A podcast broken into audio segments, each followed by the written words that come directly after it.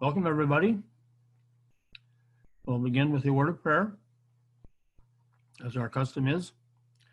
Father in heaven, we do thank you as we look at each of these books of the Bible for the faithfulness of the men that you work through to compose your word and to preserve it for us. We are especially thankful for you preserving this word and preserving the wonderful truths that you have for us and making sure that the men who wrote the words of Scripture wrote exactly what you wanted them to write. We appreciate that. We ask that you would help us to dig into these precious truths and to understand them better. We ask this in Jesus' name. Amen. So tonight we're going to be looking at Mark, the shortest of the Gospels. And I've entitled this Jesus Christ, the servant of God, because that's what Mark emphasizes the fact that Jesus is the servant of God, that he is a faithful servant. I noticed when, uh, after I sent the handout to Christy, that the date I had on there was May 19th, which was yesterday's date, not today's date. So I don't know if that's been corrected or not, but today is the 20th. Here are, here's what we know about Mark. He was an associate of Peter, Peter the Apostle. He was once a missionary companion of Paul at one time. He was the son of, of one Mary, and there are several Marys in the New Testament. Maybe I'll, in, in one of these lessons, maybe I'll talk about that, who, who the various Marys were in the, in the New Testament. He was um, a relative of Barnabas, either a nephew or a cousin, one of the two, but he was related to Barnabas.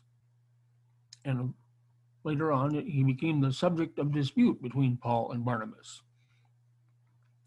Um, Paul felt that he wasn't that Mark wasn't doing his job, and he wanted to didn't want him to continue to accompany them on their missionary journeys.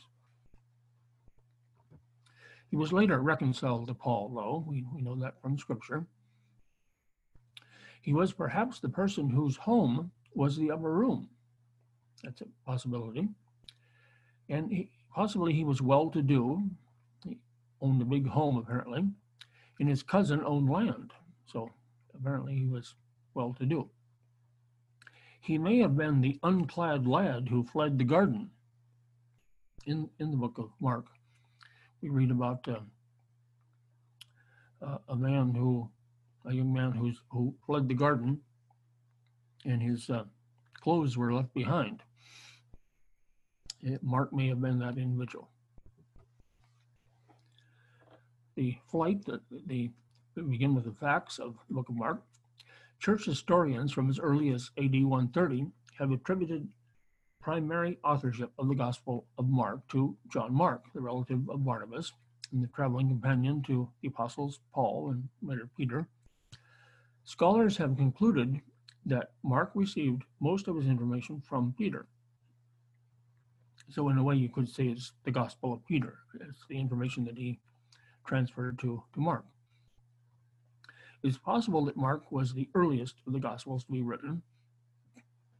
That is the, the thinking of, of modern Testament scholars.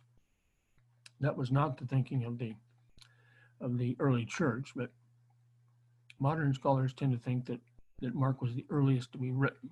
And I'll, I'll talk more about that after we get go through all of the, the four Gospels.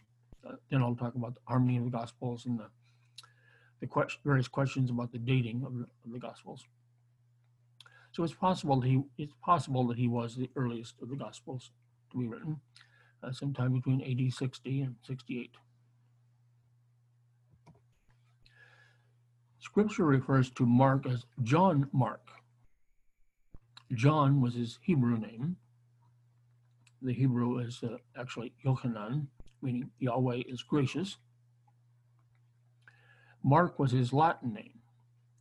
Latin Marcus uh, which may be derived from an ancient word meaning to harvest, or maybe related to the, to Mars, the god of war. But those are the possibilities. So in English, we say John, but the Hebrew is actually Yochanan. Whenever a name is transferred from one language to another, it tends to get changed a little. You know, we say John in English, and in Spanish they say Juan, and uh, in French they say Jean, because in French the letter J has the ZH sound, J. And in, in German they say Johann, and in uh, Italian they say Giovanni. so names get changed around when they get transferred from one language to another. Evidence of authorship by Mark. First, there's the internal evidence, the evidence found inside the book. Uh, the writer of the Gospel of Mark was had familiarity with the geography of the land and of Jerusalem. Um, he knew Aramaic, the common language of the day, and he understood Jewish customs and institutions. So those are all things that argue in favor that it was actually written by by Mark in the first century. Uh, more internal evidence. Uh, the account is vivid and detailed, re revealing contact with Jesus' inner circle, Peter and James and John. How would he know uh, what happened on the, on the Mount of Transfiguration if he didn't have close contact with, with Peter? How, how would he know what was said and what was done? Uh, he used Peter's words and deeds. He described those quite uh, explicitly.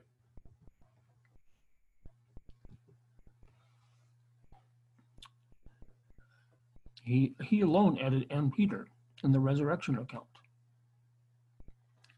The other, the other um, gospel writers talk about uh, the disciples, but he says the disciples and Peter. So he makes sure that you, you know that Peter was there. So he's a, a close associate of Peter. There's a striking similarity between Mark's broad outline and Peter's sermon in Acts 10, 34 through 43. I'll talk about that later and show you those, those uh, close parallels between Mark, the outline of, of the Gospel of Mark and, and Peter's sermon in Acts 10. External evidence, evidence found outside the book. The earliest manuscripts have his name on them, and one of the earliest church fathers, Papias, attributed this book, this gospel to, to Mark. Other church fathers unanimously agreed that Mark was the author. Irenaeus, Clement of Alexandria, Justin Martyr, Tatian, Tertullian, Origen, Jerome, Eusebius. I'll mention uh, Tatian again when I get to the um, um, harmony of the Gospels, because um, Tatian was uh, the person who wrote one of the earliest harmonies of the Gospels. The landmarks, the L in flight. The Gospel of Mark focuses on Christ as a servant, as I, I mentioned uh, in my prayer and also in the title of the of this study. The two themes of this verse, service and sacrifice, are unpacked throughout the book. Mark is full of action, presenting Jesus as the faithful worker and servant of the Lord, effectively going about and accomplishing his work. So when we compare Mark to the other Gospels, it's, it's a very fast-moving book, uh, fast-paced book. Mark's purpose was simply to announce the words and works of Jesus Christ. Mark is the briefest of all of the Gospels, suiting the simple, straightforward approach favored by its intended audience, the Romans, so it, it's thought that Mark was composing his book for a Roman audience. Uh, here's some of the evidence that, that it was written to the Romans. There are lots of Latinisms in the book. Modios means bushel or basket. Censos means census. Centurion means centurion. So there are lots of, of Latin words in, in the book, well, words of Latin origin. the servant theme, which fits the Roman culture, since about half of its people were slaves. It took lots of slaves to keep the, the Roman Empire functioning. About half of the people were slaves. So this, this idea of, of servant resonated with many of the people in the Roman Empire. Uh, explaining Jewish customs to his non-Jewish audience. He wouldn't have to explain Jewish customs to a Jewish audience, but he would have to explain many of these customs to a, a non-Jewish audience, and he, he does that in, in the Gospel of Mark. There are fewer Old Testament references in, in the Gospel of Mark, only 63 compared to 128 in Matthew and between 90 and 100 in Luke. So since he was writing to a, a Gentile audience, uh, the, the Old Testament references were less, of lesser importance than they were in, in Matthew and Luke. And there's also the, the Roman tone of, of this gospel. It has a, a Roman tone. It's, it's um, compo- it makes use of the, this uh, model of the Greco-Roman biography. The fact that Mark was probably in Rome with Peter. I mentioned that he was a, an associate of Peter, so he was probably there with Peter in, in Rome.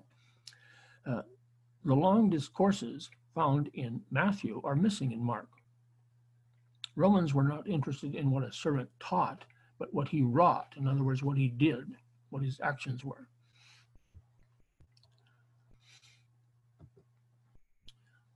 Mark, uh, so there's this, this, emphasis on doing, on, on action. Mark has 18 miracles. So there, he records a lot of miracles in his book, but there are only four parables and only one major discourse in the book of Mark. And that would be the Olivet Discourse. So all of the uh, all of the synoptic gospels, Matthew, Mark, and Luke, uh, have the Olivet Discourse in them. Matthew 24, Mark 13, and Luke 21. They all give us that vitally important eschatology. But as you can see, Mark is, is a book, a, a gospel of doing, of action, activity. The itinerary in flight, the outline of the book. The first part of the book is the service of the servant, uh, 1 1 through 826. The next part is the sacrifice of the servant, 827 through 1547. Talking about his suffering and his death and burial. And then the last part of the book is the sovereignty of the servant. His sovereignty, his power in rising from the dead.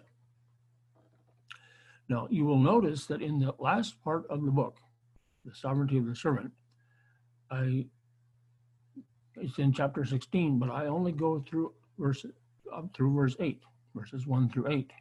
Why is that? Well, I'll talk more about the ending of the book of Mark later on. Because there in our Bibles as they've come down to us, we, we have uh, verses 9 through 20. So why don't I include them? Well, I'll tell you about that later.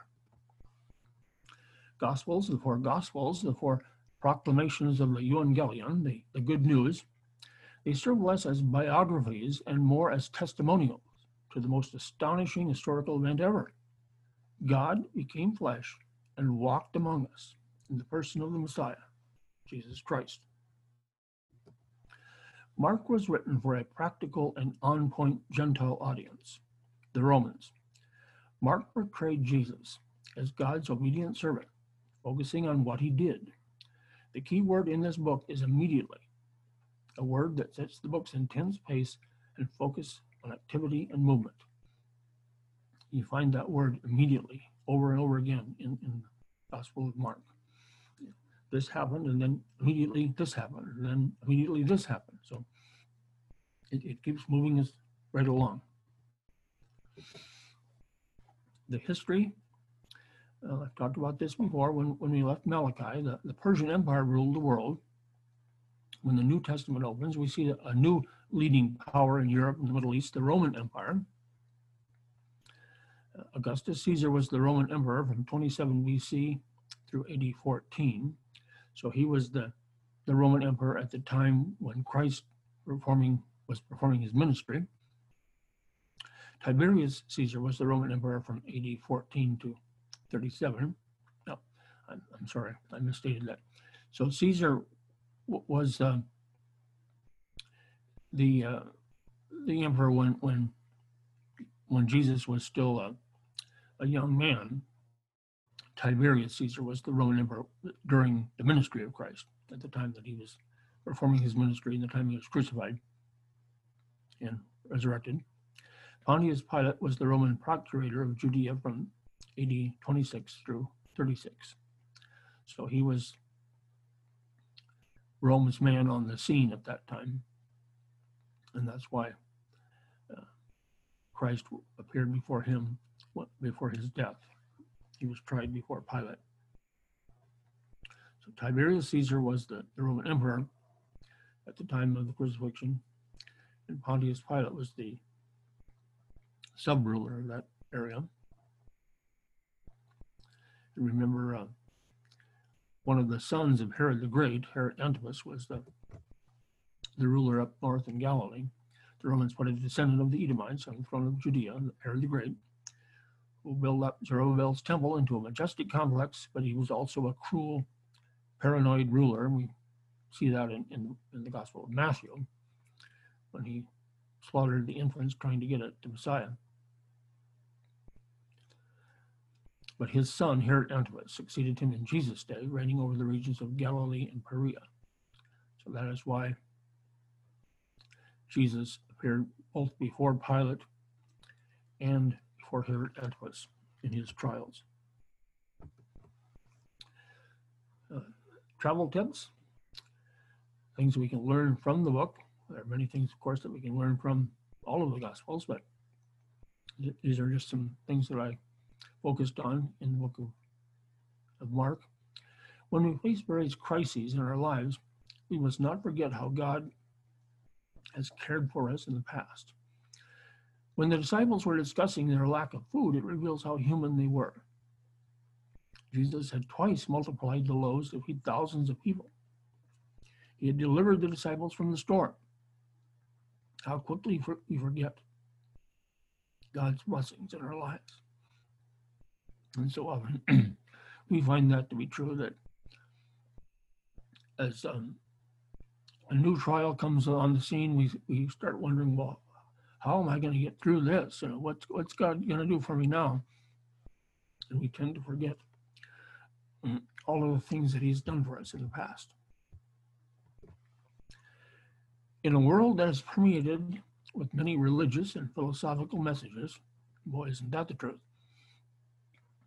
we now have uh, so many more ways to prof- uh, uh, propagate those messages, you know, through the the internet and Facebook and so on. All of these different ideas, and religious, and philosophical. We must discern truth from error by listening carefully to the words of Jesus Christ.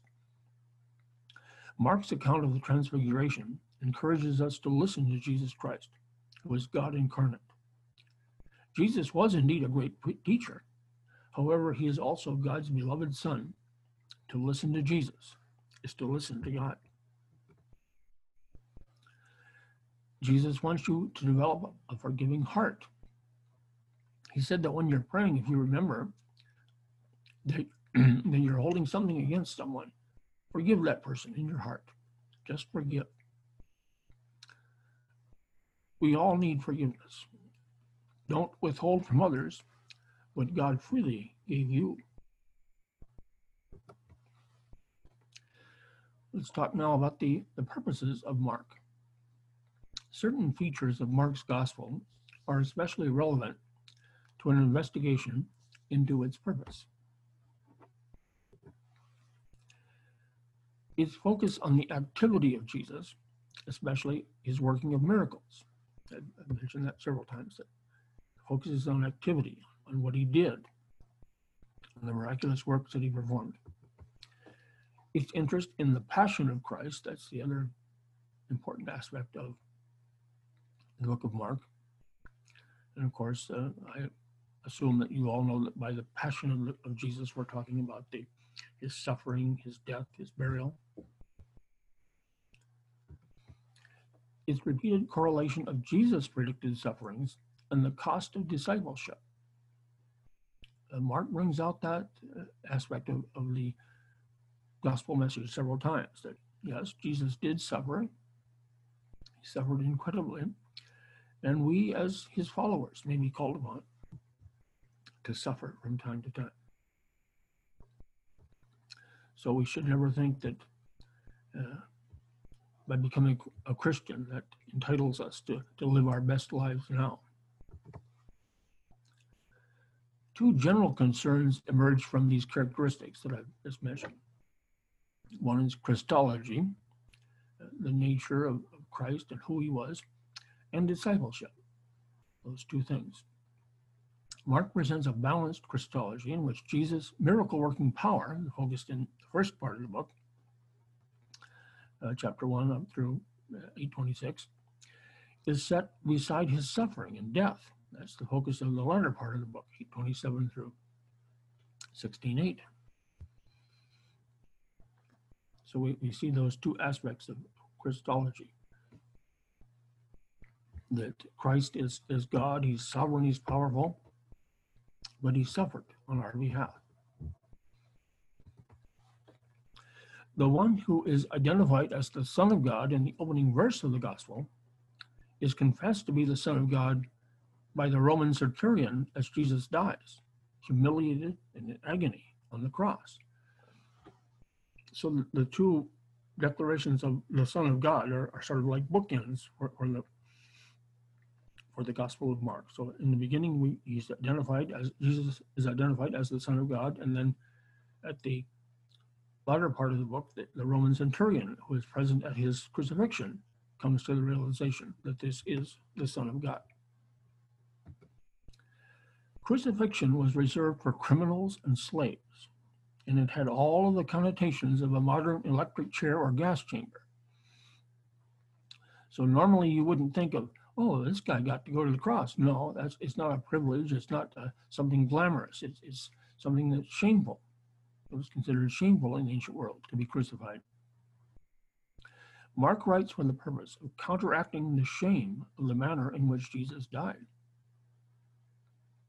So he was telling his Roman audience that, yes, this man did die a shameful death, but look at all of the things that he did this was not just a common criminal. This was not just a, a slave that can be cast aside.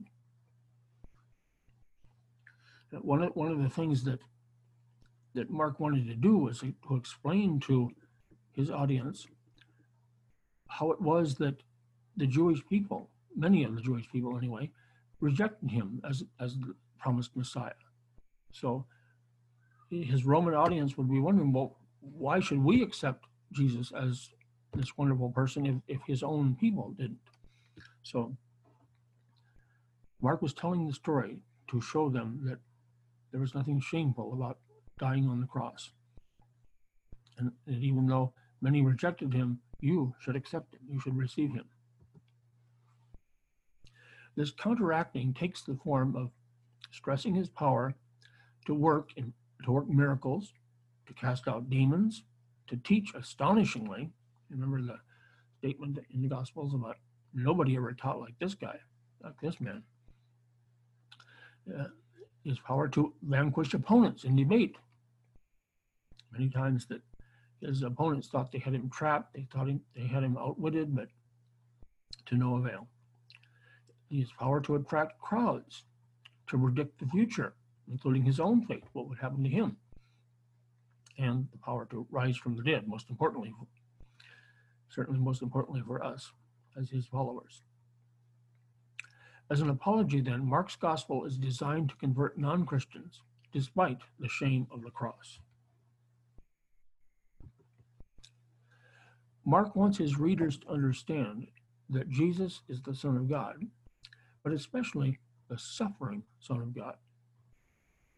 Moreover, believers are to be followers of Jesus. Mark also shows that Christians must walk the same road as Jesus the way of humility, of suffering, and even, should it be necessary, of death.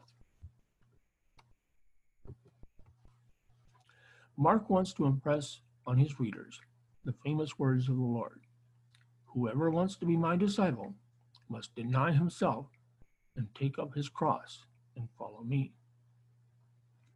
Mark thus wants to help his readers understand who Jesus is and what real discipleship involves. Two other more general purposes that were probably at work in the production of Mark historical interest and evangelism. In addition to encouraging certain beliefs and actions in his Christian readers, Mark was providing them with a record of Jesus' deeds and words. This was becoming a great need in Mark's day as the original eyewitnesses, such as Peter, were beginning to pass from the scene. So, at the beginning of the, of the Christian movement, people were excited because they were expecting the soon return of Jesus Christ. And as the years and decades went by, they began to realize that it might be a while before Christ returned for his church. And so it became more obvious, more apparent at that point that they needed to record these actions and deeds and words of Christ. Well, it is unlikely that Mark was written for non Christians directly. The focus in the gospel on Jesus' actions, the similarity between the gospel structure and the early Christian evangel- evangelistic preaching, and Mark's announced intention to write a book about the gospel. All of this suggests that Mark wanted to arm his Christian readers with a knowledge of the good news of salvation. So he wanted to equip Christians that he wrote to so that they could in turn proclaim this wonderful message to the world. And speaking of the early Christian evangelistic preaching, I'll talk um, more about the interesting parallels between the Gospel of Mark and the preaching of Peter. Once again, remember that Mark is an associate of Peter. So he took the, the model for his, his gospel from the preaching of Peter. I'll show you that later on. Um, next, I want to deal with some, some questions that arise from various verses or passages that we find in the Gospel of Mark. And the first one question that might arise is why is there no genealogy in Mark? Both Matthew and Luke give an ancestry of Jesus. However, Mark provides no genealogy whatsoever. Why the omission? Why, why doesn't Mark give us a genealogy? Mark presents Christ as a servant, and servants need no genealogy. The Roman audience to whom Mark directed his gospel was not interested in where a servant came from, but in what he could do. So, unlike Mark's Roman audience, Matthew's Jewish audience looked for the Messiah, the king. Thus, Matthew traces Jesus back to his Jewish roots as the son of David, the king. So, a Jewish audience would want to know that, that, that Jesus traced his lineage back to David. That was not particularly important or not seen as particularly important to a, a Gentile audience. Likewise, Luke presents Christ as the perfect man Hence, Christ's ancestry is traced back to the first man, Adam. So that's one of the differences between Matthew's genealogy and Luke's genealogy. Uh, Matthew goes back to, to Abraham. Uh, Luke goes back all the way to Adam, the first man. John, on the other hand, he, he doesn't present a, a, a genealogy and ancestry either. John, on the other hand, presents Christ as the Son of God. So therefore, he traces Christ back to his eternal source with the Father. So he, he doesn't pay much attention to Christ's uh, human lineage because he's tracing Christ back to, to the Father. Another question that might arise, and I I love uh, answering, dealing with these, with this type of thing because it's a it's an important aspect of apologetics. When people claim that the Bible is filled with errors and contradictions and discrepancies, and when we examine them more closely, we find that that is not the case at all. Was Jesus wrong when he said that at the time David ate the consecrated bread? If you remember the, the context for this, Jesus and his disciples are going through the fields on the Sabbath, and his friends are plucking heads of grain and eating them. And uh, so at that time, Jesus mentions about, about David eating the, consecrated bread. But at the time, um, Jesus seems to say in this passage that Abiathar was the high priest. But if you look at first in First Samuel 21, 1 through 6, which describes this incident about David eating consecrated bread, it says that the high priest at that time was Ahimelech. So was Jesus wrong? Did he did he make a mistake? Did he did he not remember correctly?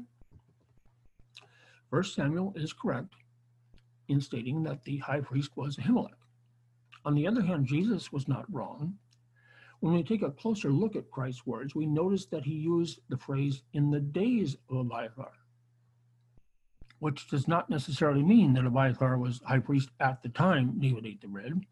Jesus didn't say that. He said it happened in the days of Abiathar. He doesn't say that Abiathar was the high priest at that time. After David met Ahimelech and ate the bread, King Saul had Elimelech killed, Ahimelech killed. Abiathar escaped and went to David, and later took the place of the high priest.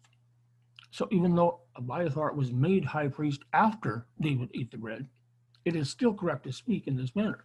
It was in the days of Abiathar. So Abiathar was alive, obviously, at that time.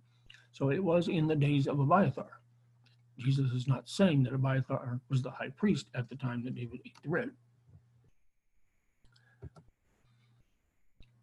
So after all, as I pointed out, David Abiathar was alive when David did this, and soon following, he became the high priest after his father's death. Thus, it was during the time of Abiathar, but not during his tenure in office when David ate the bread.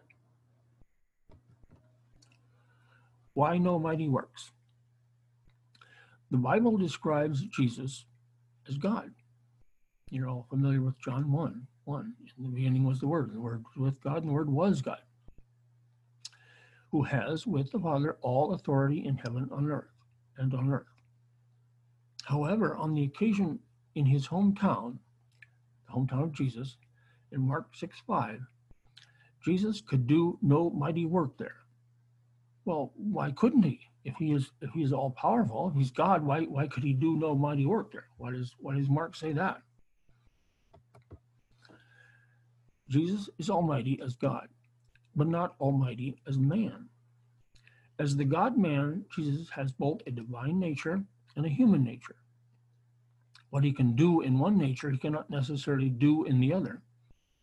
For example, as God, Jesus never got tired.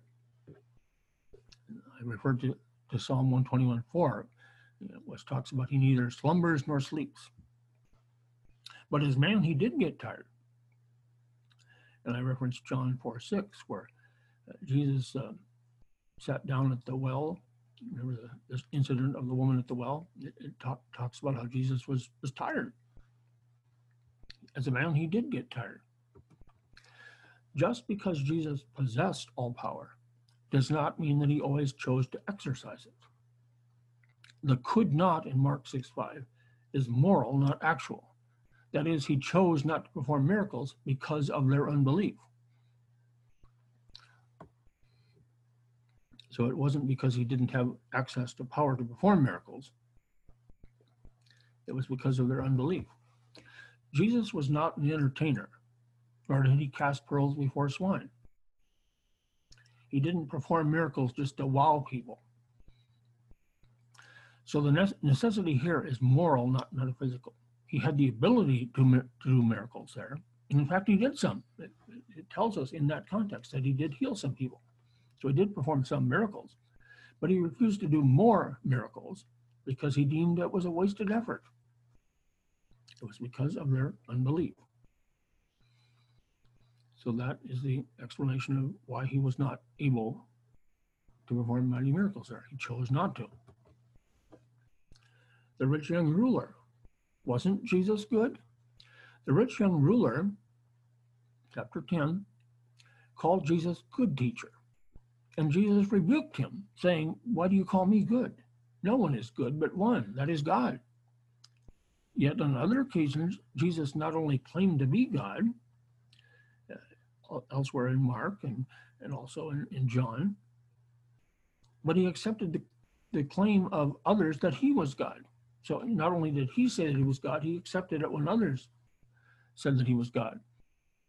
And the reference here to John 20 is uh, when Thomas came to Jesus after his after his resurrection and said, "My Lord and my God." So Jesus didn't rebuke him. Jesus just "No, wait, so not so fast now. Wait, I'm not really God." No, he he was God, and he accepted it when other people recognized that he was God. So why did Jesus appear to deny that he was God to the young ruler? Jesus did not deny that he was God to the young ruler. He simply asked him to examine the implications of what he was saying. In effect, Jesus was saying to him, Do you realize what you are saying when you call me good? Are you saying I am God? That was what Jesus was doing. He was making the, the ruler, young ruler think about that. The young man did not realize the implications of what he was saying. Thus, Jesus was forcing him to a very uncomfortable dilemma. Either Jesus was good and God, or else he was bad and man. Good God or a bad man, but not merely a good man. Those are the real alternatives with regard to Christ. Those are the alternatives that we had to come to grips with, and they're really the alternatives that that anyone needs to come to grips with when are presented with the gospel message. For no good man would claim to be God when he was not. So if Jesus wasn't really God, we, we can't say that he was a good man because he claimed that he was God. The liberal Christ who is only a good moral teacher but not God, is a figment of human imagination.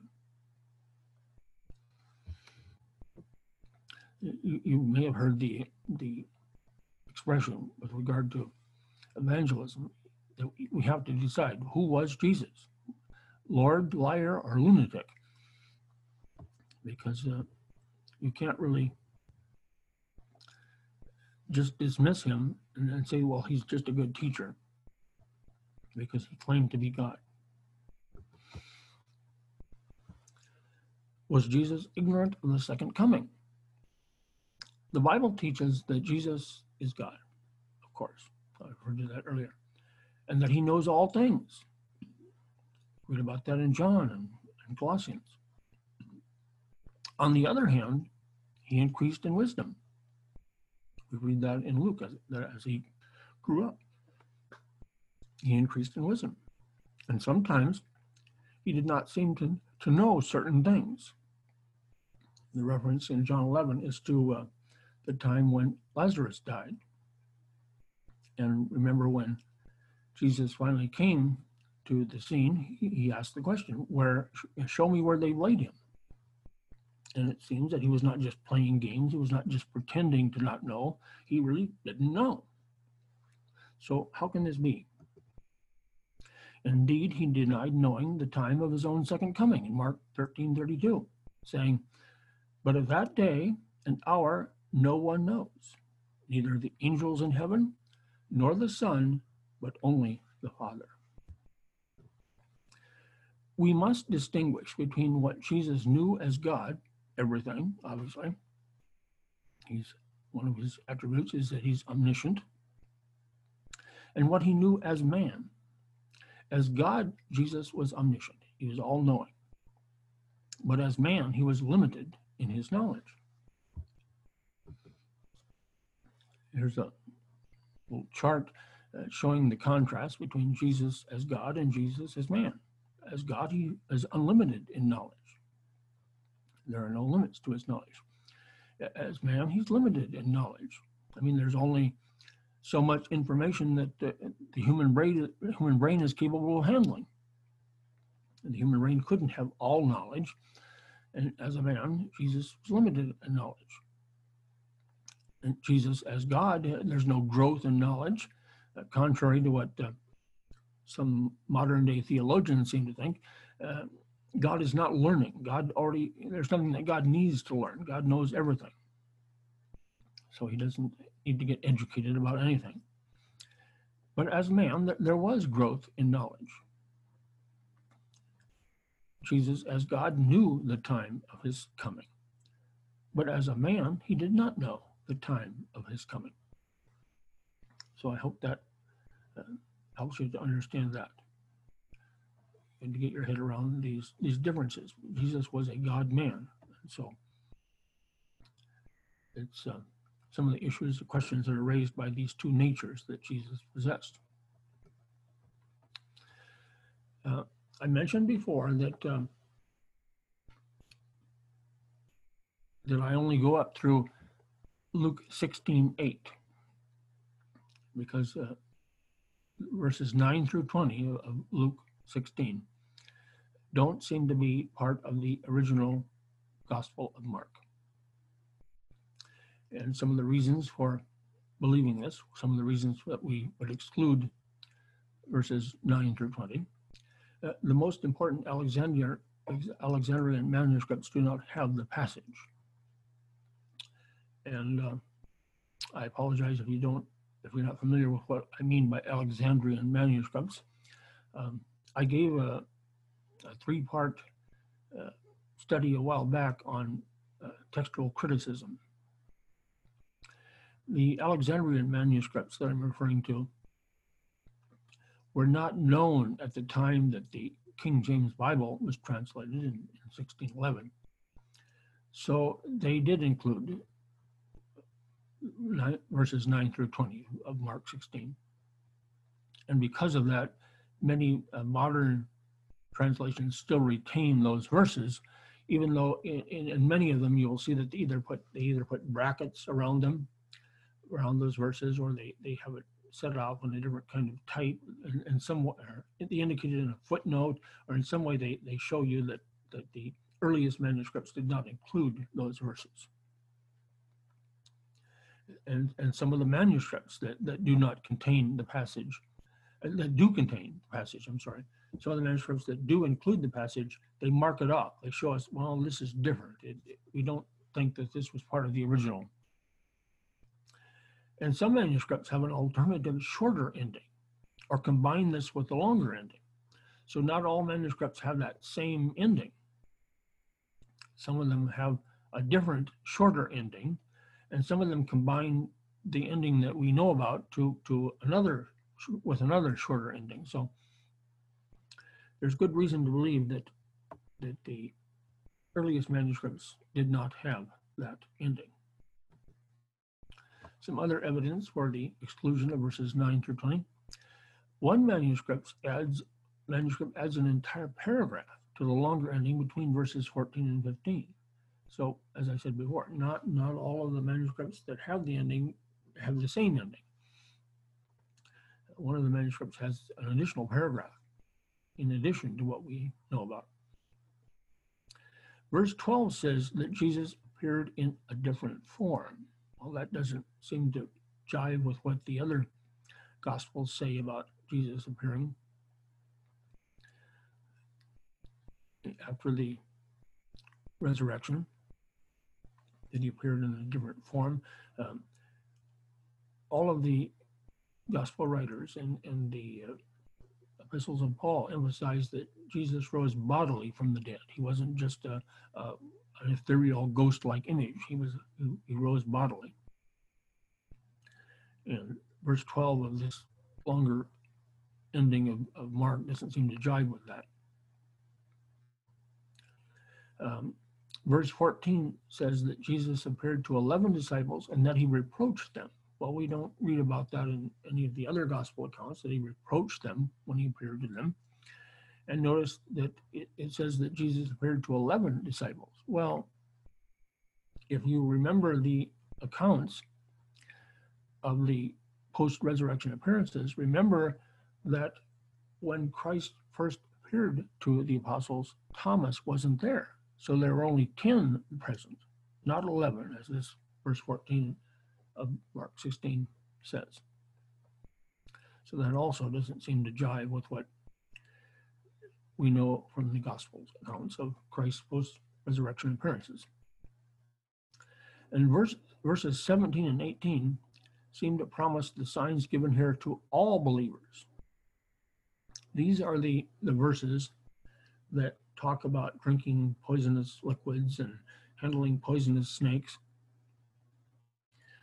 We know of the incident in the book of Acts where Paul is uh, shipwrecked on the island of Malta.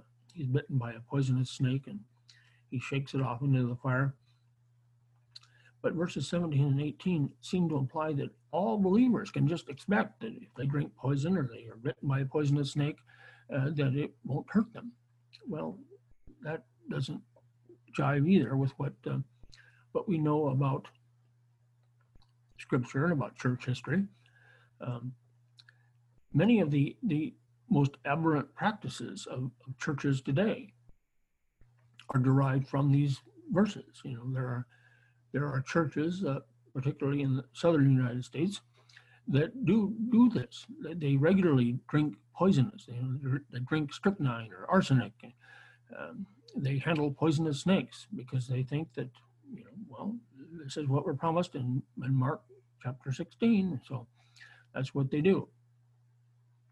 Well, this is another reason to not think that this is a legitimate part of the Gospel of Mark. Finally, let's look at some of the contributions of the Gospel of Mark. If, as many New Testament scholars today believe, Mark was the first Gospel to be written, that, that seems to be the, the general thinking of, of most New Testament scholars today, his Gospel is historical. He was the first to set forth an account of the ministry of Jesus in this particular modification of the Greco Roman biography genre. A genre is a type of literature. And so there was this Greco Roman biography, and Mark seems to use that genre in general to, to organize his, his record of the, the ministry of Christ. Mark, so Mark according to this idea, would be the, the creator of the gospel in its literary form, an interweaving of biographical and kerygmatic themes that perfectly conveys the sense of meaning of that unique figure in human history, Jesus of Nazareth, the Son of God. Uh, the word kerygmatic, um, it comes from the, from the Greek word kerygma, which simply means the, the preaching or proclaiming.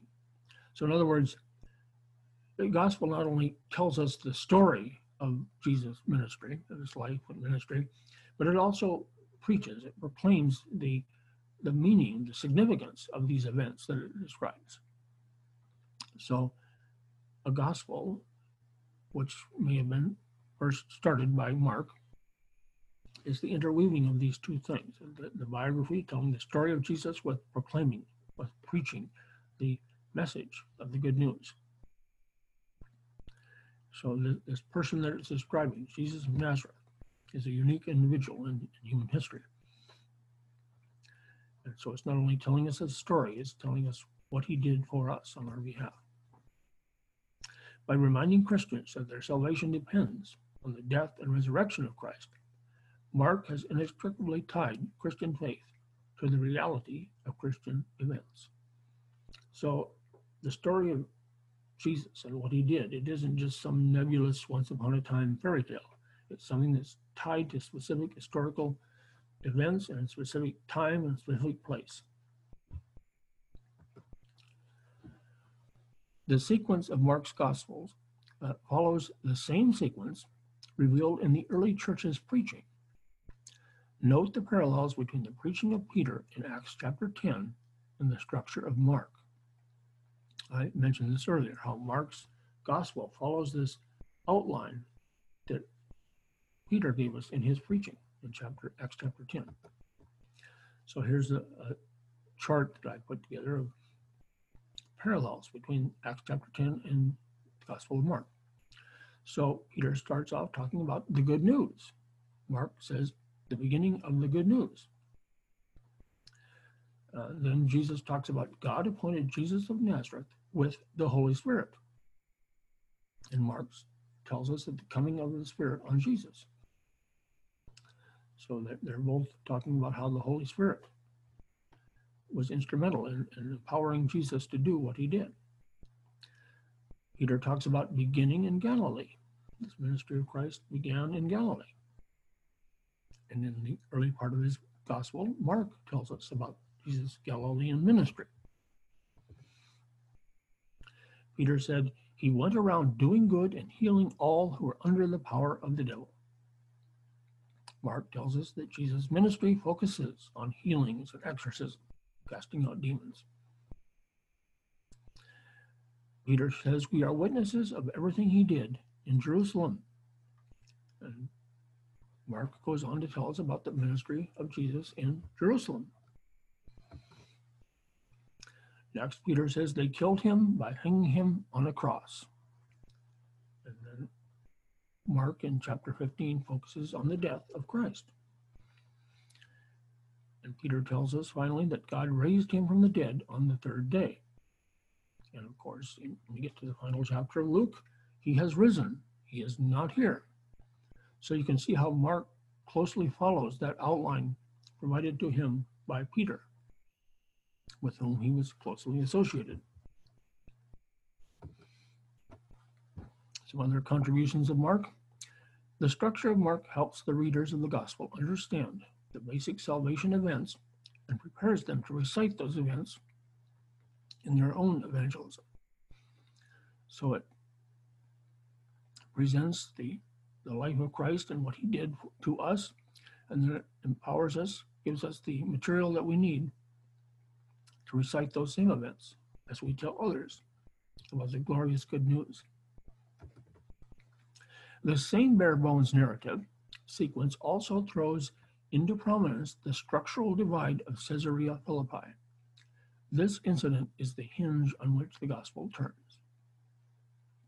So, what I'm referring to here is what happened up near Caesarea Philippi when Peter made this confession. We, we talked about this last time. Of course, the, the Catholics twist that to be to mean that Peter was the first pope, but that's not what it's about.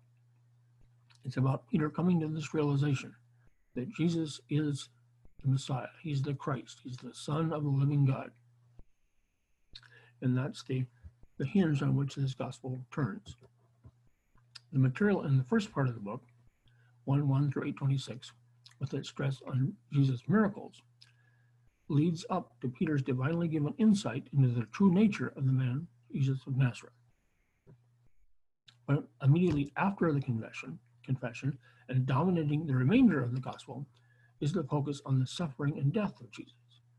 So that's what I mean when I say it's, it's the hinge on which the book turns. Up, up to that point, it's all about the, the power of Jesus in performing miracles and casting out demons. And then after that, it becomes a story about Jesus going to Jerusalem and his suffering and death that he would face there. And then, of course, ultimately his resurrection. This combination of, of emphases reveals a minor, a major Christological purpose of Mark's. Jesus is the suffering Son of God and can truly be understood only in terms of the suffering. Another central theme in Mark is discipleship. Mark presents the disciples as both privileged and perplexed. Many times, uh, as we read the Gospel of Mark and the other Gospels, uh, the the twelve disciples don't come out in such a good light, do they? Uh, they seem to be selfish, thick-headed. It, it doesn't uh, it doesn't always present them in a good light. And, and that's one of the things that's striking about all of Scripture is that, uh, as it has been said, the Bible is hard on its heroes. It um, presents the, the people who followed God, the people that served God, in, in a way that doesn't just show us the, them always being victorious and righteous and wonderful. It also tells us about their shortcomings and their failings. Perhaps in both these ways, they are models for the disciples of Mark's day and for ours. Privileged to, be, to belong to the kingdom, yet perplexed about the apparent reverses suffered by that kingdom when Christians suffer. Mark wants to contrast the situation of the 12 seeking to follow Jesus before the cross and the resurrection with that of Christian disciples at his time of writing. The latter followed Jesus with the help of the powers of the new age of salvation that has dawned. And we are so thankful for that today, that we don't just have to depend on our own strength and our own abilities, that we have received the Holy Spirit, that God has opened our hearts and our minds to the precious truths that He's made available to us. And He's empowered us to follow Him, and He holds us in His grip. And that is the conclusion of the book of Mark. I'll close with a word of prayer.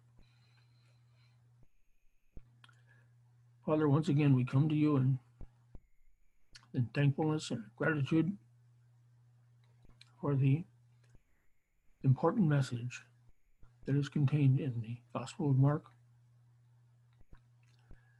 The message of immediacy, the message quickly moving, a message that we need to respond to and we have responded to. And please help us to, to take this message to the world around us, a world that is in need of your saving power. We thank you. We give you praise in the name of Jesus Christ. Amen.